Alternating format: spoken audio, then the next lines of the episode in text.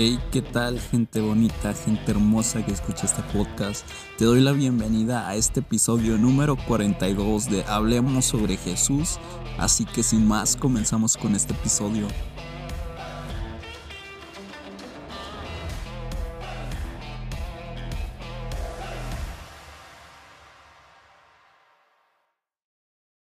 Y pues bueno, comenzamos sin más. Así como ya lo estamos viendo como casi tipo rutina, pues nada más te quiero dar una pequeña recapitulación o resumírtelo, no de manera general, pero sí de muy específica. Ah, para empezar, nos encontramos de que en este capítulo eh, lleva el encabezado los hermanos de José van a Egipto. Entonces, pues está muy buena la historia. Ya sabemos todo lo que pasó anteriormente. Pidieron a su hermano, estuvo en la cárcel, hasta me parece los 30 años fue que ya salió, se, ya encontró, o bueno, se hizo palanca del rey. Entonces, pues hasta ahorita le va bien.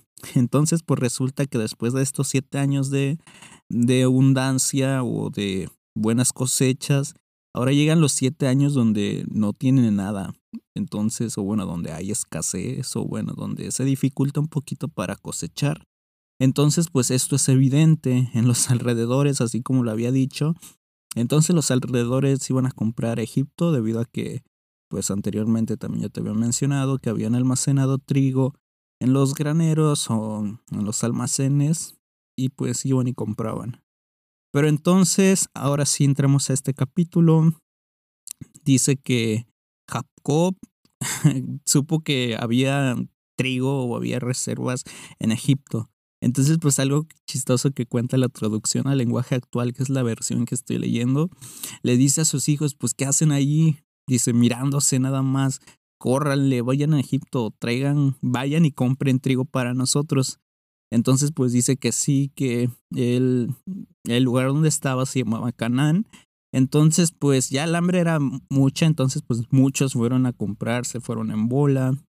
Entonces, pues ya, ¿no? Emprenden como ese viaje grupal. Entonces, como dato interesante, dice que iban como los 10 hermanos de Jacob, pero igual que la vez pasada que cuando perdió a su hijo José, ahora Benjamín era como el más chiquito. Entonces, pues a él no lo dejó salir, sino que sí se escucha feo, sino que dejó que todos se fueran, menos el chico.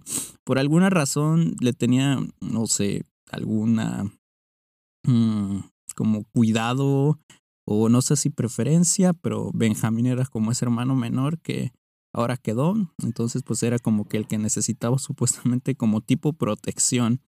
Entonces pues ya, ¿no? Deja a su hermano, se van todos, llegan sus hermanos de José a Egipto, entonces pues se inclinaron ante su hermano.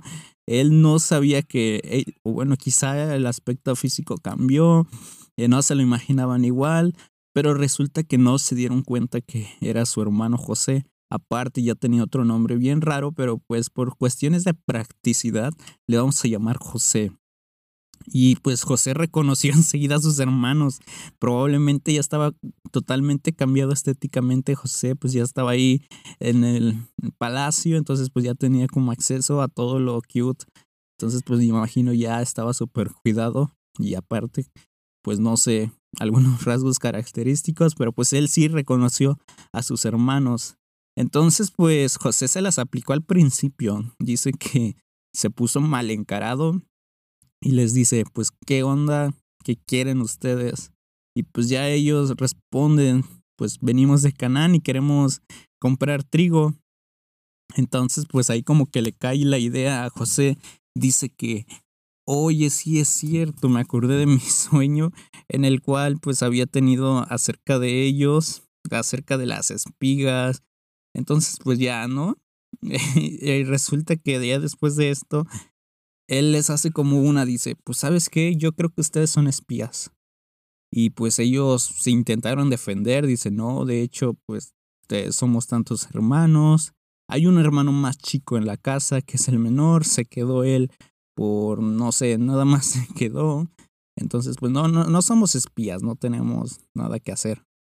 Entonces, pues José les dice, no les creo, ustedes solo han venido a ver por dónde pueden atacarnos, pues me imagino para robar todo el grano que tenían ahí, todos los almacenes. Entonces, pues ya dice, nosotros somos dos hermanos, tenemos hijos de nuestro mismo padre. Eh, dice que el más joven se quedó con, el, con su padre y el otro ya había muerto. Qué feo. Imagínate, pues, le estás diciendo a tu hermano ahí literalmente que ya estabas muerto y pues ni siquiera sabían qué onda con él. Entonces, pues José le responde, dice, pues no, ustedes son espías, dice, y les voy a probar que tengo la razón. Les juro que por la vida del rey que no van a salir de aquí hasta que traigan a su hermano menor. Entonces, pues, no sé si quizás un poquito de maña para juntarlos a todos, para poder verlos quizá otra vez a todos, o sabía que tenía que venir su padre, lo desconozco, pero pues era una buena maña. Entonces, pues la táctica después que empleó Josué fue como de, ¿sabes qué? Vinieron 10, entonces pues se van a regresar 9, me van a dejar uno como de garantía. Entonces, pues sí, en lo que traían a su otro hijo, entonces, para dejártelo más claro, iban 10, dice, ¿sabes qué? No te creo que eres un ¿sabes qué? No te creo que eres un espía. Entonces, pues regresa por tu hermano menor. Dice, pero me vas a dejar a uno.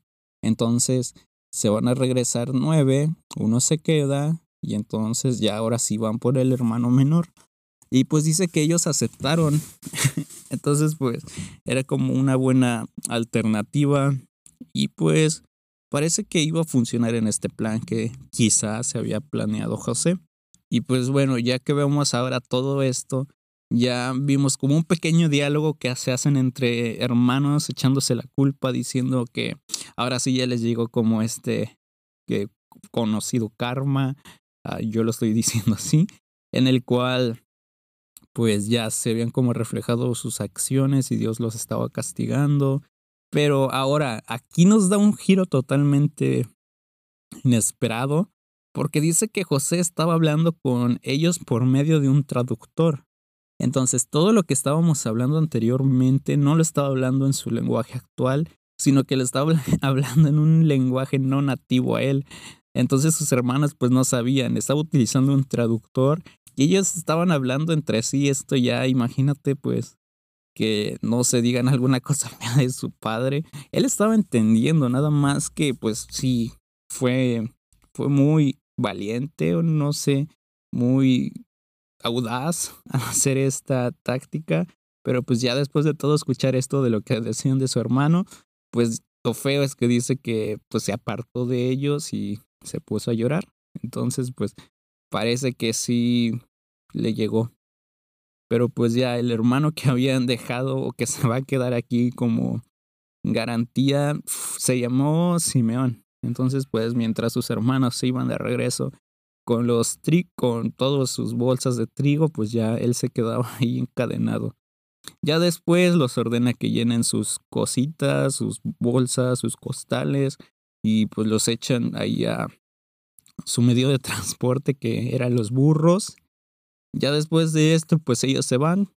Entonces, pues se van todos en manada. Y un dato interesante es que hasta un cierto punto tenían que alimentar. Entonces, pues lo que hicieron estos hombres pues, fue abrir el costal y decir, pues vamos a alimentar. Y ya después resulta que el dinero estaba ahí, dentro de los costales. Y entonces, pues ya resulta que vuelven a abrir todos ya estando en familia y resulta que todo el dinero también estaba ahí. Entonces, pues, no sé si eh, esto era como algún tipo de ofensa en ese entonces. Desconozco totalmente esto, pero pues dicen que, no sé, esto fue como causar alarma o algo así. Ya después de ver que estaba todo el dinero, sus padres les dijo, eh, Jacob les dijo a ellos, dice, ustedes me van a dejar sin hijos, dice, José ya no está con nosotros, ahora Simeón tampoco, y ahora quieren llevarse también a Benjamín, todo esto, no sé, van a acabar por matarme. Entonces, pues, no sé, Jacob estaba justamente preocupado porque prácticamente su intuición es que se iba a quedar sin tres hijos. José, Simeón, que se quedó de garantía, y ahora Benjamín, que era el más morrito de todos, el más chiquito, pues ahora sí dicen, no, pues ahora sí me van a matar, ya para qué quieren todo esto. Entonces Rubén, con una propuesta muy rara, bastante extrema, le dice a su padre, dice, tú déjame a Benjamín a mí, yo me voy a hacer cargo de él, te lo voy a traer y en caso de que no te lo traiga, te dejo que mates a mis dos hijos. Entonces, qué feo, qué pesado está esta historia. Pero pues ya Jacob, sin embargo, pues como que le respondió, dice, mi hijo no va a ir con ustedes, ya su hermano está muerto y solo queda él. Si algo llega a pasarle en este viaje, viviré todo, bueno, viviré triste todo el resto de mis, de mis días. Entonces, pues sí, la historia básicamente eh, pide José al hermano menor, el papá no lo quiere dejar. Y pues así termina este episodio. En medio de si quieres saber qué va a pasar más adelante, te invito a que te quedes atento a los siguientes episodios porque hasta ahorita está interesante esta historia. Ah, ya sabes quizá que sigue, quizá no, yo ya sé que sigue, quizá no, pero pues es buena trama de que te esperes al siguiente podcast para que puedas ver qué sigue con esta historia. Y pues sin más, esto ha sido todo por este episodio. Si te gustó el contenido, compártelo y nos vemos en el siguiente episodio.